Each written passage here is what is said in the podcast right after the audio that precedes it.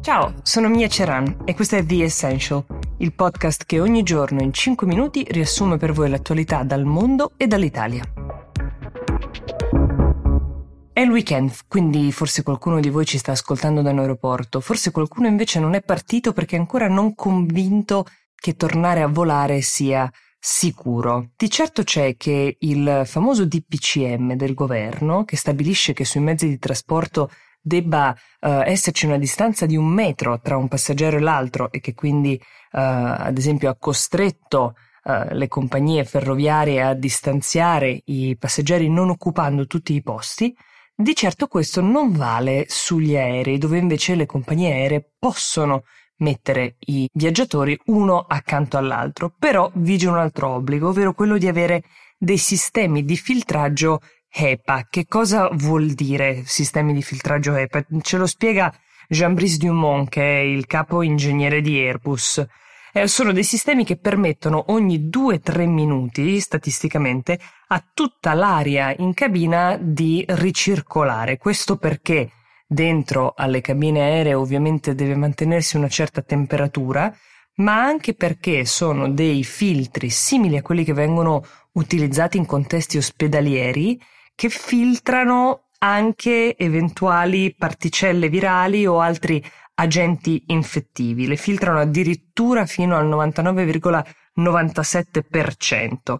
C'è però un piccolo tema da ricordare. I droplets, che ormai abbiamo imparato a conoscere, viaggiano anche attraverso lo scambio di parole con le persone, attraverso uno starnuto, quindi è molto importante ricordarsi comunque di mantenere mascherina sul viso e tutte le protezioni possibili rispetto a chi ci sta vicino per proteggere noi e gli altri.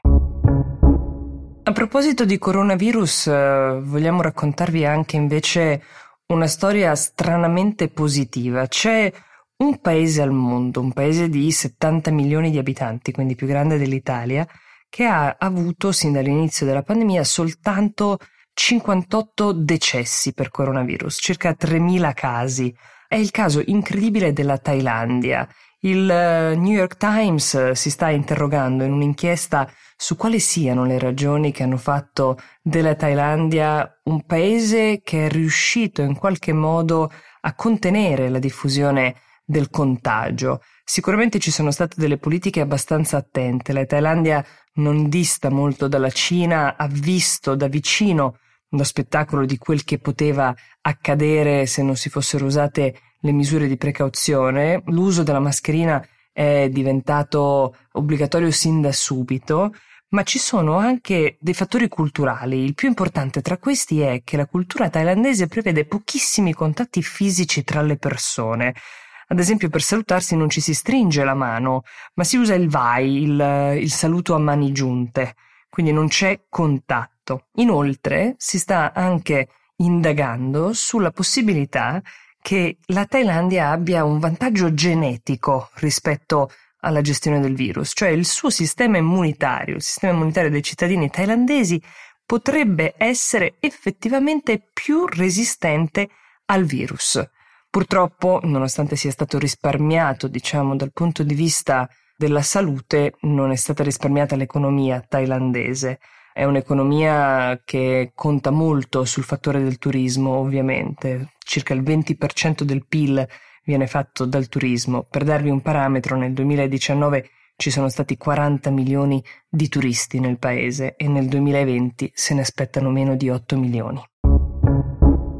L'ultima notizia della giornata ci porta a Beirut, la capitale del Libano. È una storia che è stata raccontata ad Al Jazeera da Mona Favas, eh, che è una docente libanese, che si ricorda molto bene come alla fine degli anni 90 rientrò dagli Stati Uniti dove aveva studiato per un periodo e rientrò in questo paese che veniva, usciva da 15 anni di guerra civile. Era un paese nel quale tutti quanti volevano guardare avanti e uno dei simboli, quasi involontariamente, di questa nuova era diventò il semaforo. Erano stati introdotti proprio in quegli anni a Beirut i semafori.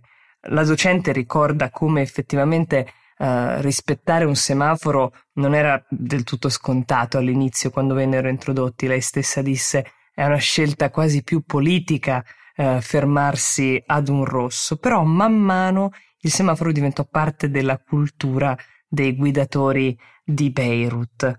Sono stati in qualche modo i semafori a sancire il ripristino di una certa normalità nel paese, o perlomeno a simboleggiarla, ecco. In un momento invece come quello di oggi in cui il paese vive una fortissima recessione, la lira libanese si è svalutata dell'80% nell'ultimo anno e dove anche l'amministrazione locale sembra aver mollato il colpo sulla gestione uh, della città, anche i semafori si sono spenti, ufficialmente perché uh, non c'erano sufficienti soldi nelle casse per tenere accesa l'illuminazione. Io vi do appuntamento a lunedì con The Essential, con uh, notizie speriamo buone da Bruxelles e molto altro. Grazie.